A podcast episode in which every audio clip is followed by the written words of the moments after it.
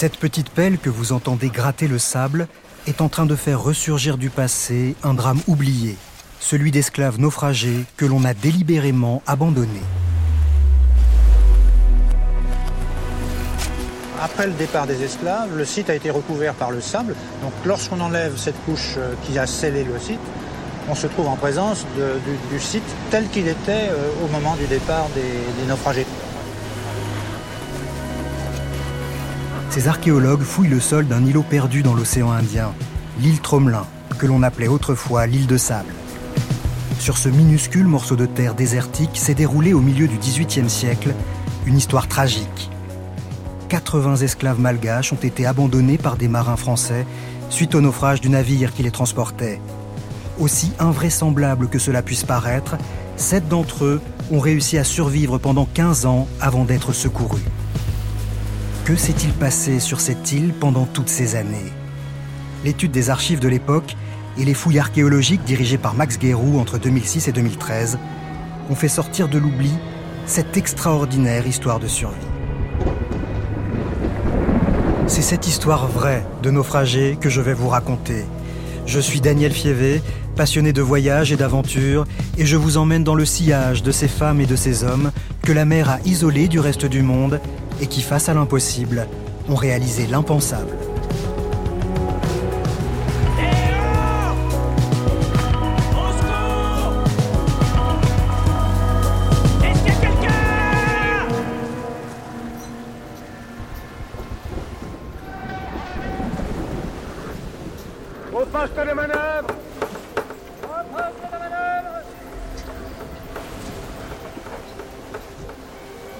Juillet 1761, à l'ouest de l'océan Indien, l'Utile, un navire français de la Compagnie des Indes, avance toute voile déployée. Le soleil ne va pas tarder à disparaître derrière l'horizon. Du fond de la cale du navire, 160 esclaves malgaches, entassés les uns sur les autres, entendent résonner les coups de marteau de leurs geôliers. Les marins clouent des panneaux de bois pour condamner l'accès au pont. Il ne faudrait pas que les captifs profitent de la nuit pour s'échapper et se révolter. Le sinistre rituel des coups de marteau se répète chaque soir depuis que le bateau a quitté Foulepointe sur la côte est de Madagascar. C'était il y a 9 jours. Le 22 juillet 1761, 160 hommes, femmes et enfants, nus et terrifiés, ont été contraints de monter à bord du navire français après avoir été achetés comme esclaves. Bon nombre d'entre eux n'avaient jamais vu la mer avant d'embarquer. Ils vivaient sur les hauts plateaux, à l'intérieur des terres. Un clan ennemi a attaqué leur village. Ils ont été faits prisonniers. Pour eux, un long exode forcé a commencé. Ils ont marché, reliés les uns aux autres par une chaîne attachée à leur cou. Pendant des jours et des jours, ils ont avancé à travers une épaisse forêt tropicale, franchi des rivières et longé des pistes interminables.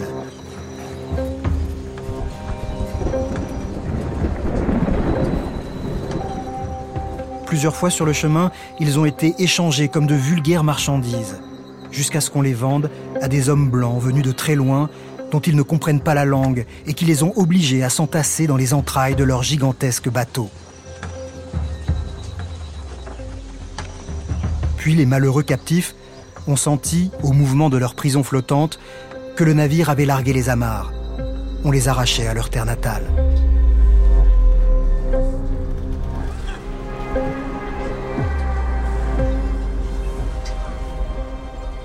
Depuis, ils vivent, ou plutôt ils tentent de survivre, dans cette cale sombre, serrés les uns contre les autres, dans une chaleur étouffante. Dans le ventre du bateau, impossible de bouger, impossible de dormir. Nous étions séparés des hommes. Cette première nuit, je gardais les yeux grands ouverts. Je voulais les ouvrir sur la lumière de notre village, sur le regard de ma mère. On les nourrit peu et mal. Certains jours, on les fait sortir sur le pont, par petits groupes, quelques minutes, pour vérifier que la précieuse marchandise qu'ils constituent ne s'abîme pas trop. Allez,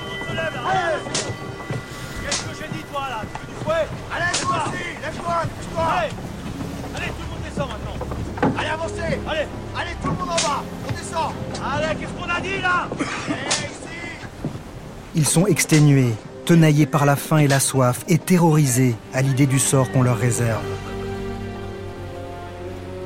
Mais parmi les 140 membres de l'équipage ou passagers de l'Utile, qui se soucie de leur angoisse?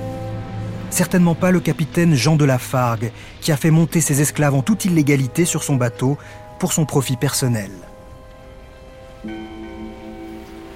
Officiellement, la mission qui lui a été confiée par la Compagnie orientale des Indes est d'aller chercher des vivres à Madagascar, principalement du riz et de la viande de bœuf séchée, pour approvisionner l'île de France, l'actuelle île Maurice, qui à l'époque est une colonie française. En ce début de XVIIIe siècle, il n'est pas rare que l'on profite de ces transports de denrées alimentaires pour faire du trafic d'esclaves. La pratique n'est pas formellement autorisée, mais elle est, disons, largement tolérée. Notre cargaison principale se compose d'esclaves. Nous allons ramener des esclaves. Pourtant, cette fois, le gouverneur de l'île de France a très explicitement demandé au capitaine Lafargue de ne pas embarquer d'esclaves.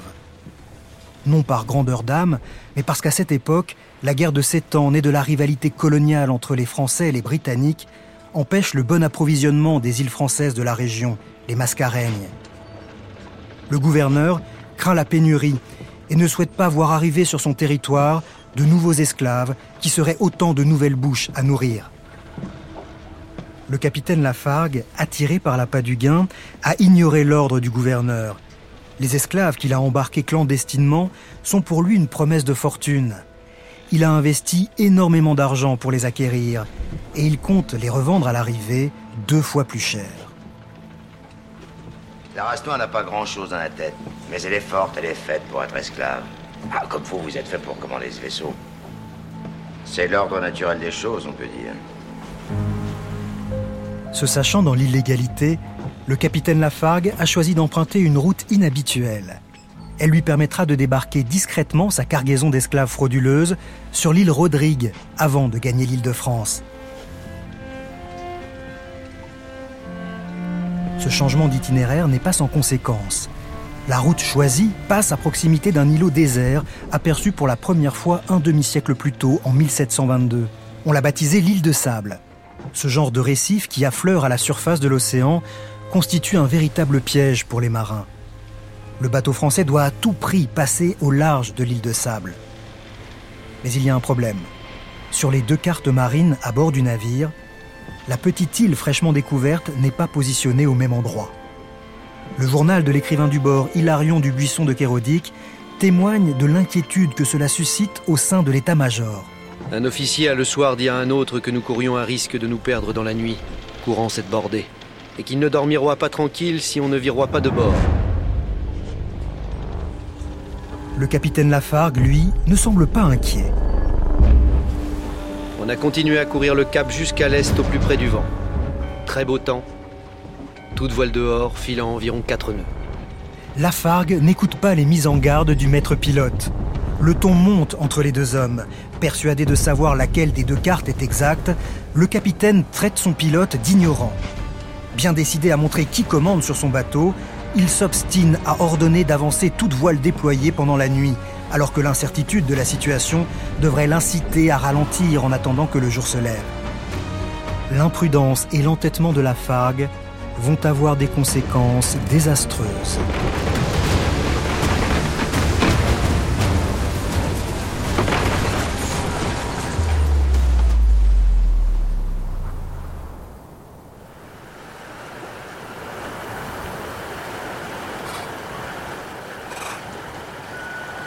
Le 31 juillet 1761, vers 22h30, la coque de l'Utile percute le plateau corallien qui entoure la fantomatique île de sable.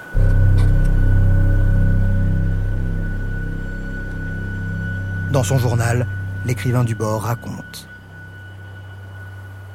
Le vaisseau a donné 2 coups de talon sans être bien violent. J'ai sauté en haut.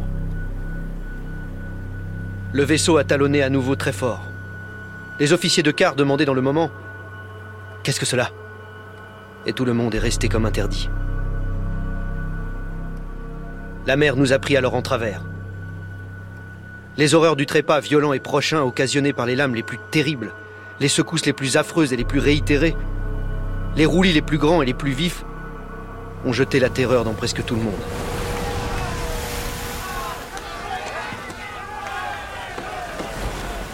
Malgré la terreur, l'équipage s'active, mais le capitaine Lafargue, lui, a mystérieusement disparu. C'est son premier lieutenant, Barthélémy Castellan du Vernet, qui dirige les opérations pour tenter de sauver le bateau.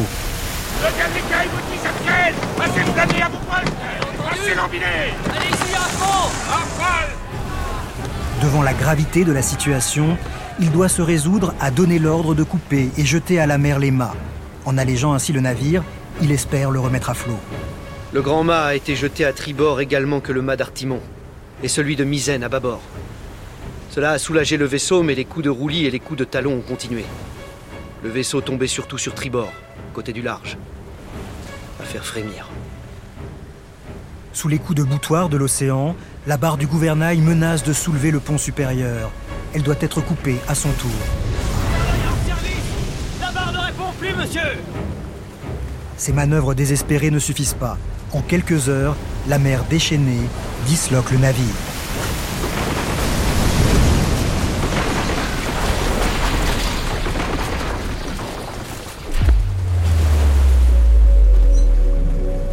Environ 2 heures après minuit, le pont est tombé. L'avant s'est séparé de l'arrière. Les côtés se sont détachés et le fond a quitté les hauts. Les bateaux se sont écrasés dans la cale. Ce sont les chaloupes de l'Utile qui s'écrasent dans la cale. La cale où se trouvent toujours les 160 esclaves. L'écrivain du bord n'évoque pas leur situation dans son récit. Manifestement, pendant toutes les manœuvres de sauvetage, aucun ordre n'est donné pour libérer les Malgaches piégés dans la cale dont les panneaux ont été cloués pour la nuit.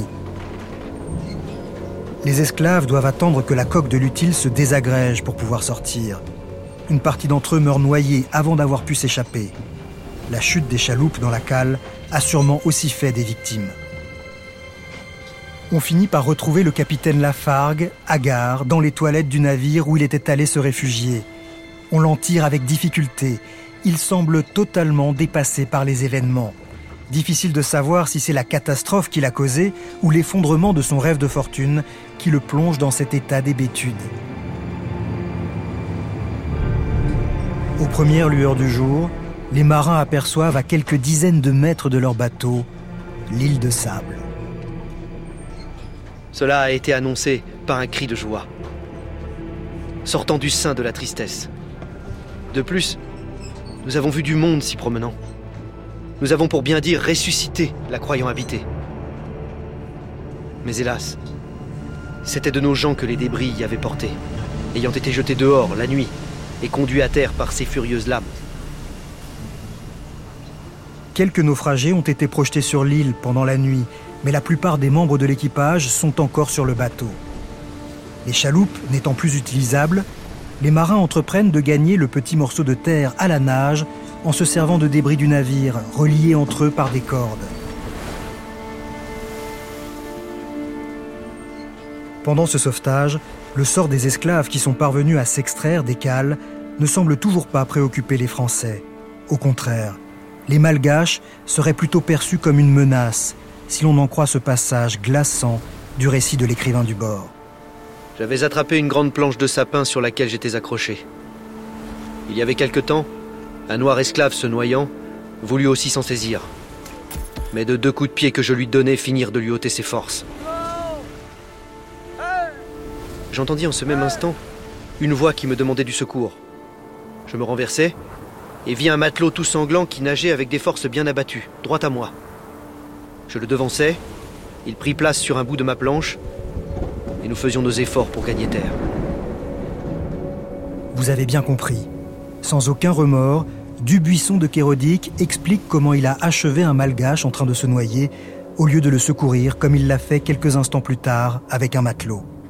Le comportement de l'équipage de l'Utile à l'égard des esclaves tout au long de la catastrophe explique que le bilan soit beaucoup plus lourd pour les Malgaches. Sur les 160 esclaves, 72 meurent pendant le naufrage. Sur les 140 marins et passagers français, 17 périssent noyés.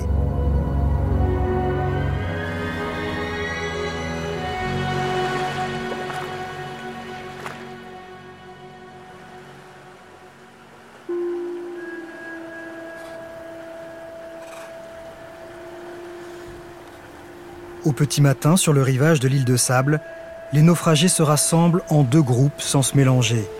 Les 123 rescapés français d'un côté et les 88 esclaves survivants de l'autre. Le tour de l'île sur laquelle ils se trouvent est vite fait. Ce n'est même pas une île inhospitalière, c'est un minuscule îlot d'une superficie d'à peine 1 km². Pas un seul arbre ne pousse sur ce lambeau de terre désespérément plat, continuellement balayé par le vent et soumis aux assauts incessants de la houle. Cette petite île isolée, située à près de 450 km à l'est de Madagascar, est la partie émergée d'un volcan sous-marin dont la base repose au fond de l'océan Indien, à 4500 mètres de profondeur. Comment survivre à plus de 200 personnes dans un tel endroit ? La réponse ne viendra pas du capitaine Lafargue. Toujours plongé dans un état de complète hébétude, il n'est plus en mesure de prendre la moindre décision. Son premier lieutenant, Castellan-Duvernay, prend définitivement les commandes. L'urgence absolue est de trouver de l'eau à boire. Quelques barriques de boissons échappées de l'épave ont été jetées sur la plage, mais elles ne permettront pas de tenir bien longtemps. Une équipe est chargée de creuser dans l'espoir de trouver une réserve d'eau douce souterraine. Les marins se démènent avec quelques outils récupérés pour percer le corail. Mais leurs efforts ne sont pas récompensés. Le premier forage ne donne rien. On entreprend immédiatement de creuser un deuxième puits à un autre endroit.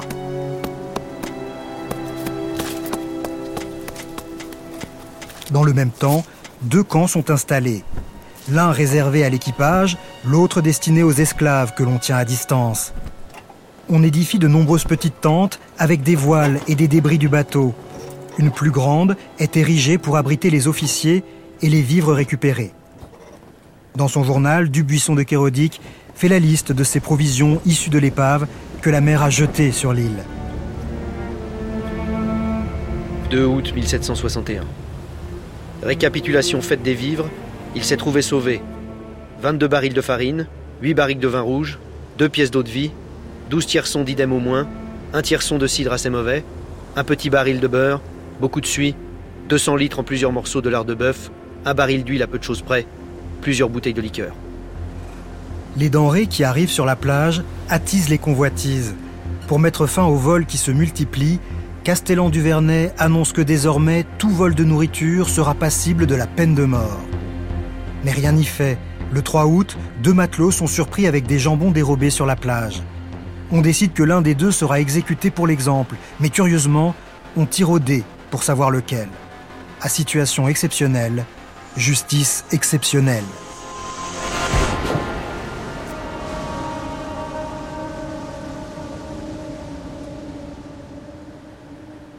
Le soir venu, alors que l'on s'apprête à fusiller le condamné avec une arme sauvée du naufrage, le responsable du creusement des puits surgit, une bouteille à la main. Celle-ci contient une eau trouble et légèrement saumâtre, mais buvable. L'île renferme en son sein une poche d'eau filtrée par le corail. Les naufragés disposent désormais d'un puits pour se désaltérer. Le porteur de la bouteille émet alors une requête. Il demanda qu'on fît grâce aux condamnés en faveur de la grâce que Dieu venait de nous faire d'avoir trouvé de l'eau potable, sans laquelle nous serions tous morts, ce qui fut accordé.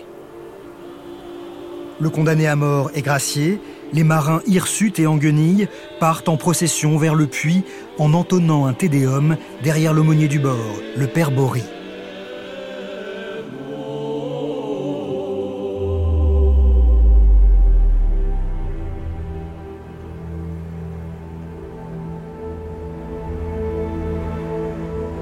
Pendant les 3 jours qui ont précédé cette découverte, tous les naufragés français ont survécu grâce aux boissons issues de l'épave.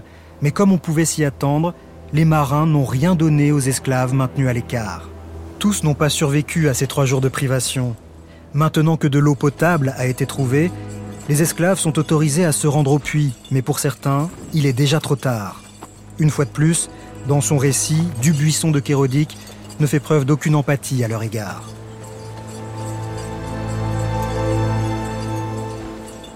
Quelques Noirs affaiblis par la soif sont morts en chemin. Les uns de débidité pour s'y rendre, d'autres pour en avoir trop bu. 3 jours seulement après le naufrage, 8 Malgaches ont déjà perdu la vie. ils ne sont plus que 80 sur l'île de sable. Maintenant que le problème de l'eau a été réglé, il reste à trouver de quoi nourrir tout le monde. Les vivres provenant de l'Utile ne suffiront pas à eux seuls. Heureusement, les naufragés peuvent aussi compter sur les ressources de l'île. L'île de sable est habitée par des oiseaux. Nous y mangions par jour 6000 œufs frais, comme ceux des poules et de ces golettes noires. Un matelot a mangé à un repas 12 golettes et 64 œufs. Golette est le nom créole d'un oiseau, la sterne fuligineuse. Pour en manger 12 en un repas accompagné de 64 œufs, il faut avoir un sacré appétit. En tout cas, manifestement, les 200 naufragés n'ont pas besoin de se rationner. Pas question pour autant de s'éterniser. Des vieux débris de navires découverts à l'intérieur de l'île indiquent qu'elle est parfois entièrement submergée par les flots. Cela doit se produire lors des grosses tempêtes. Il n'y a pas de temps à perdre. Castellan-Duvernay veut construire un bateau avec les restes de l'Utile pour regagner Madagascar. La plupart des membres de l'équipage se montrent peu coopératifs. Selon le journal de bord, sur les 123 Français, ils ne sont qu'une vingtaine d'officiers et de matelots à participer activement au projet de construction.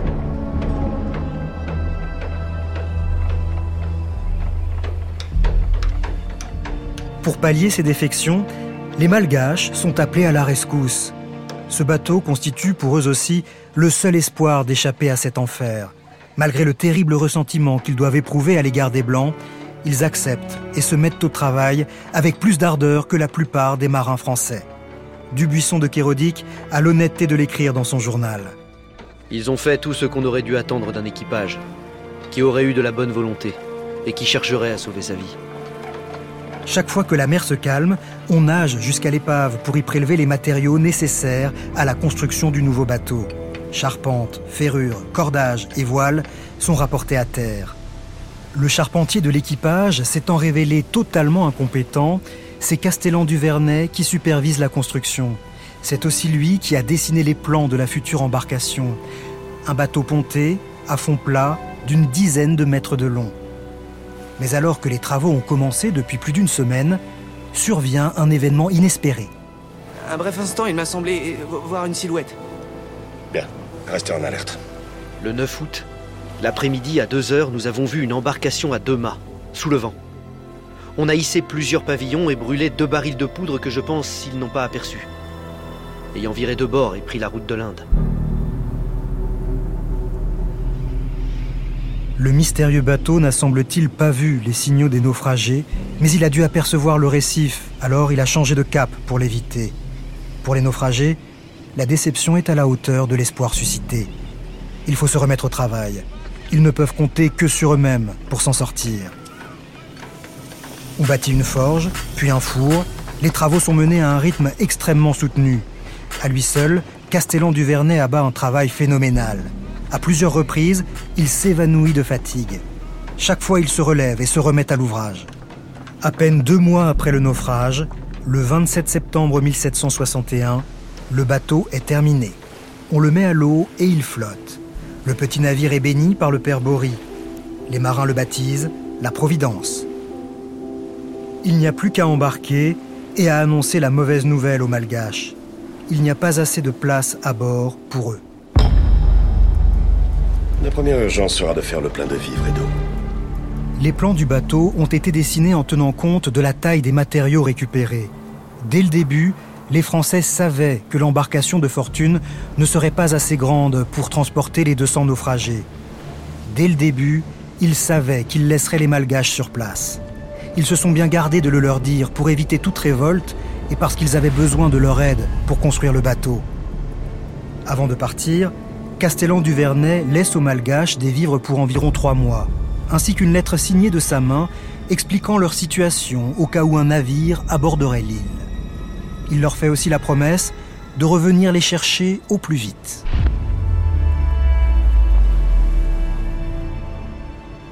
Les 80 Malgaches voient s'éloigner la Providence avec à son bord les quelques 120 marins, rangés comme des sardines selon l'expression de Dubuisson de Kerodic.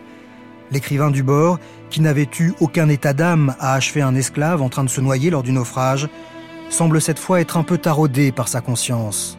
Les Noirs qu'on était forcés de laisser dans l'île demeurèrent dans un silence accablant au moment du départ.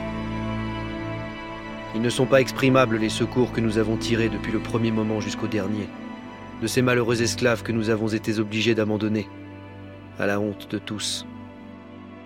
Aucun journal de bord ne raconte ce qu'ont ressenti les Malgaches abandonnés en voyant disparaître derrière l'horizon le bateau des Français. On ne peut que l'imaginer.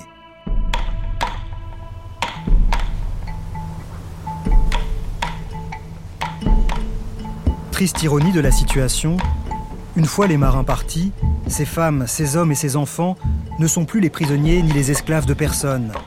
Ils sont libres, mais libres sur un îlot d'1 km², cerné par le plus intraitable des geôliers, l'océan.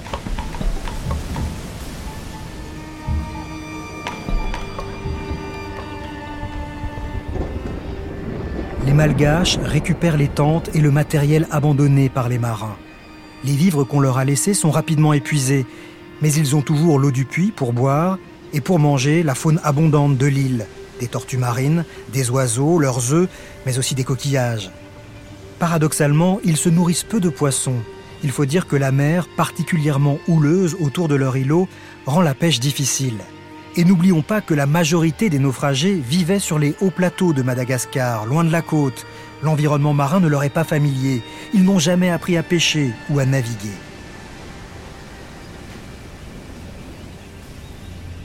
Les mois passent et toujours aucun navire à l'horizon.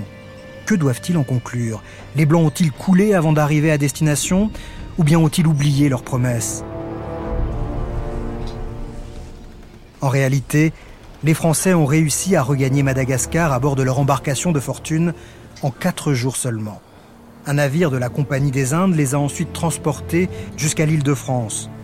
Pendant le voyage, la maladie a terrassé 11 des survivants, dont le capitaine Lafargue, qui s'était complètement effacé après le naufrage.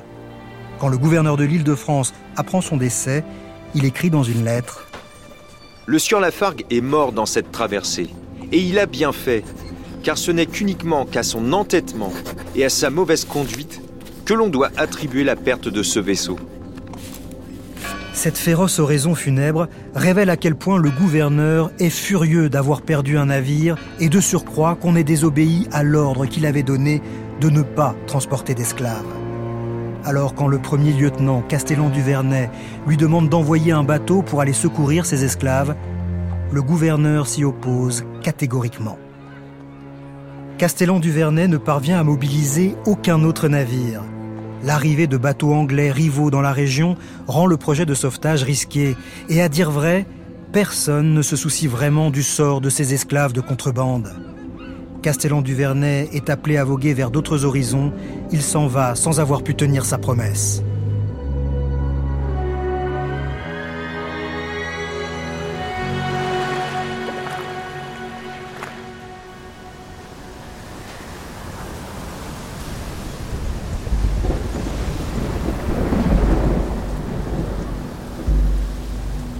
Sur l'île de sable, les esclaves abandonnés résistent comme ils peuvent aux intempéries. Le vent souffle en permanence, parfois il s'intensifie et devient infernal. L'île se situe sur la trajectoire des cyclones. Dès les premières grosses tempêtes, les abris légers laissés par les Français sont emportés. Les naufragés s'installent alors sur la partie la plus haute de l'île, qui culmine à seulement 7 mètres au-dessus de la mer. Ils bâtissent des abris en pierre sèche, avec des blocs de corail, en employant les méthodes qu'ils utilisaient dans leur pays pour construire les tombeaux. Cela en dit long sur l'état psychologique de ces hommes et de ces femmes. Pour résister à la puissance des éléments, ils n'ont pas d'autre choix que de s'adapter et d'enfreindre leurs traditions ancestrales. Dans leur culture, les constructions en pierre sont réservées aux morts. Les habitations de leur village étaient construites avec d'autres matériaux comme le bois. C'est un peu comme si cette île les contraignaient à s'enterrer vivants. Autre changement de pratique, ils placent les ouvertures de leurs habitations à l'abri du vent, et non en fonction des points cardinaux, comme le veut leur coutume. Les esclaves malgaches ont su s'adapter aux circonstances. L'historien réunionnais Sudel Fuma sur le chantier de fouilles en 2008. Ils ont quand même eu conscience des problèmes que posaient les cyclones, et ils ont réalisé des bâtiments extraordinaires, hein, puisque voir cette véritable forteresse, hein, qui montre la capacité d'adaptation de ces esclaves dans une situation extraordinaire et particulière. Les murs qu'ils édifient font plus d'1,50 m d'épaisseur. Malgré la robustesse de leur construction, les naufragés restent vulnérables lorsque surviennent les ouragans et les pluies diluviennes. Dans les mauvais temps, le vent ensabloie leurs cases et ils étoient souvent dans la crainte d'être engloutis par la mer.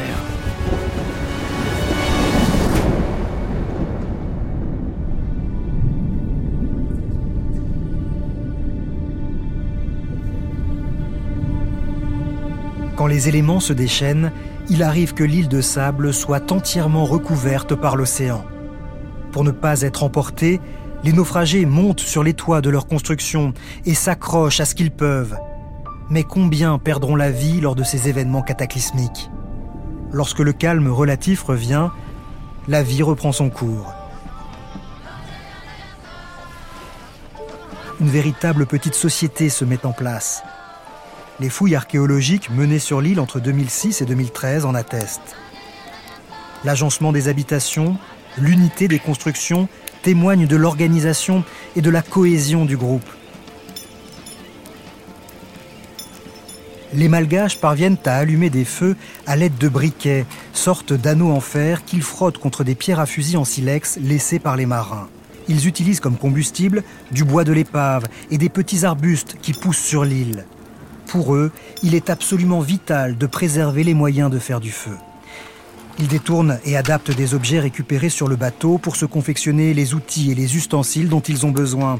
Ils travaillent différents métaux, le fer, le plomb et le cuivre, façonnent des cuillères et des récipients de formes diverses. Les vestiges mis au jour par les archéologues montrent que les naufragés passent maîtres dans l'art de réparer, recycler et faire durer chaque objet. De quoi impressionner Max Guérout qui a dirigé les fouilles.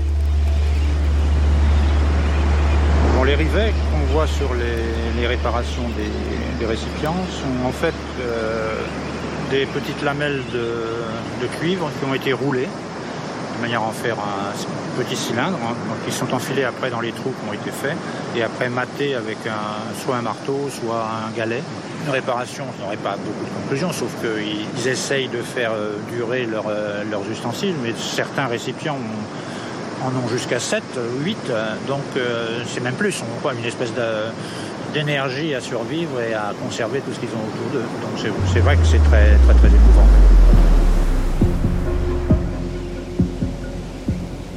Les naufragés inventent aussi une façon de tisser les plumes d'oiseaux pour obtenir une sorte de toile avec laquelle ils se fabriquent des pagnes. Leur temps n'est pas entièrement consacré à la survie. Ils confectionnent également des bijoux et des parures. Quelques femmes tombent enceintes. Mais la population de l'île ne s'accroît pas. Les nouveau-nés ne survivent jamais longtemps et souvent les mères épuisées décèdent peu de temps après avoir accouché. 3 années après le naufrage, il ne reste que 31 survivants. La plupart ont perdu tout espoir d'être secourus. Alors plutôt que de se laisser mourir sur cet îlot désert, 18 d'entre eux décident de tenter le tout pour le tout. Puisque personne ne vient les chercher, ils vont prendre la mer pour s'échapper. Ils construisent un bateau avec les débris de l'utile. Pour faire la voile et les cordages, ils utilisent la technique de tissage de plumes d'oiseaux qu'ils ont mise au point pour se fabriquer des pagnes. Parmi eux, il doit y avoir quelques hommes originaires d'une région côtière qui savent naviguer et pensent pouvoir mener l'embarcation jusqu'à Madagascar. En réalité, leurs chances de réussite sont très faibles. Mais après 3 années passées sur cette île minuscule, ils sont prêts à courir le risque. Le petit radeau est mis à l'eau. On n'entendra plus jamais parler de ces 18 passagers.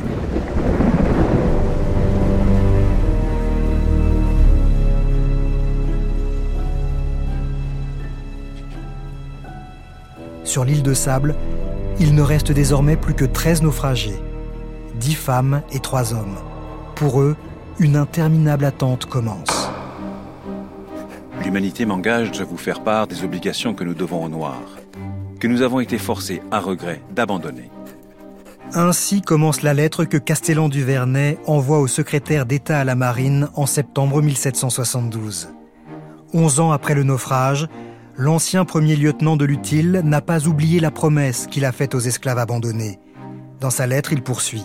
« Je vous prie de donner des ordres pour aller reconnaître l'île, pour distinguer s'il ne resterait pas encore quelques-uns de ces infortunés noirs, et d'envoyer un navire pour vérifier s'il ne se retrouve pas de survivants sur l'île. »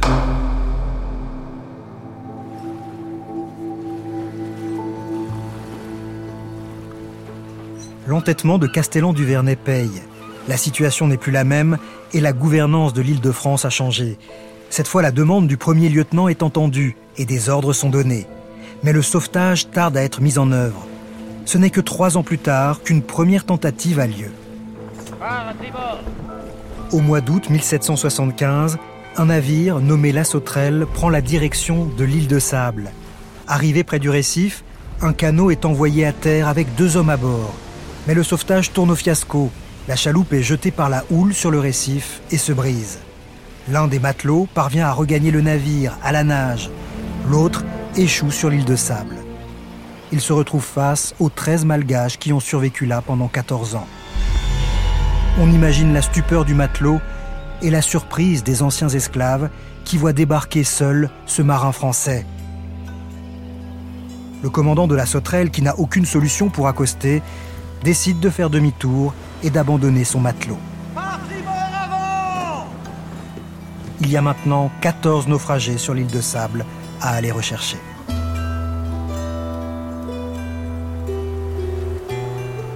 Mais à l'époque, les secours ne sont décidément pas rapides. Après avoir vécu pendant 1 an avec les Malgaches, le marin français, las d'attendre, décide à son tour de prendre la mer sur un radeau construit avec les débris de l'épave, doté d'une voile faite de plumes d'oiseaux tissés. Il convainc les 3 derniers hommes et 3 femmes d'embarquer avec lui.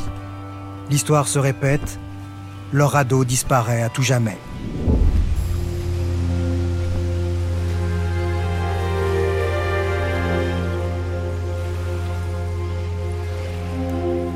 Après ce départ, en juillet 1776, il ne reste plus que 7 femmes sur l'île de Sable. Le mois suivant, 2 nouvelles tentatives de sauvetage entreprises par des navires français se soldent par un échec. Les marins ne parviennent pas à aborder l'île. En novembre de la même année, l'enseigne de vaisseau Jacques-Marie Boudin de Languy de Tromelin, à bord de son bateau La Dauphine, expérimente une nouvelle méthode de secours. Instruit par les échecs précédents, Tromelin a l'idée d'utiliser une pirogue pour atteindre l'île. Cette stratégie s'avère la bonne.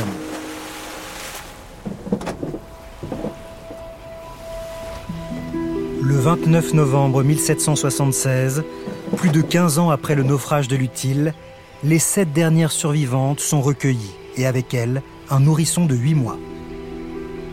Les 7 femmes, dans un état de fatigue extrême, abandonnent l'île en silence sans se retourner.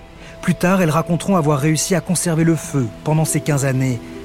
Au sujet de leurs compagnons d'infortune décédés sur l'île, elles diront qu'ils sont morts de misère. Elles indiqueront aussi que les 3 derniers hommes de leur petite communauté avaient embarqué sur le radeau avec leur femme.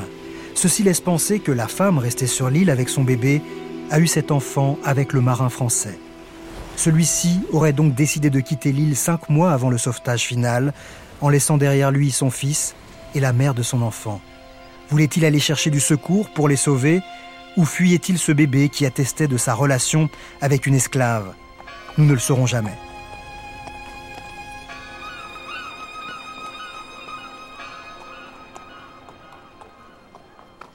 Une fois arrivé sur l'île de France, le nourrisson est officiellement baptisé Jacques Moïse. Le nom de sa mère apparaît sur son certificat de baptême. Elle s'appelle Tsimiavo. C'est le seul nom des 160 esclaves embarqués sur l'Utile qui nous est parvenu. Tsimiavo signifie « celle qui n'est pas orgueilleuse » en malgache. Malgré ce joli nom, Tsimiavo est rebaptisée d'autorité Ève. On renomme également sa mère, qui fait aussi partie des 7 femmes rescapées. Elle s'appellera désormais Dauphine, en référence au bateau qui les a secourues.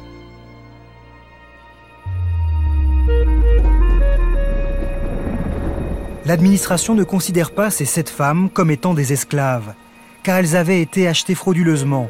Il n'est donc pas nécessaire de les affranchir. Elles sont simplement déclarées libres. Lorsqu'on leur propose de retourner à Madagascar, elles refusent, de peur d'être à nouveau capturées et vendues comme esclaves. L'intendant de l'Île de France, Jacques Maillard, propose alors son aide. Leur sort m'a si fort intéressé que j'ai offert à cette mère, sa fille et son enfant l'asile de ma propre maison. Ils ont accepté avec joie et j'en ai une grande de les faire soigner et de les rendre heureux. En cette fin de XVIIIe siècle, les mentalités évoluent. 5 ans après le sauvetage, en 1781, dans une publication intitulée « Réflexions sur l'esclavage des nègres », Condorcet est le premier à oser émettre publiquement une critique au sujet de l'abandon des esclaves sur l'île de Sable. Il s'appuie sur cet exemple pour montrer, je cite, « combien les Européens sont éloignés en général de regarder les Noirs comme leurs semblables ». La critique est encore bien timide, mais c'est le début d'une prise de conscience. Il faudra attendre 1848 pour que l'esclavage soit définitivement aboli en France.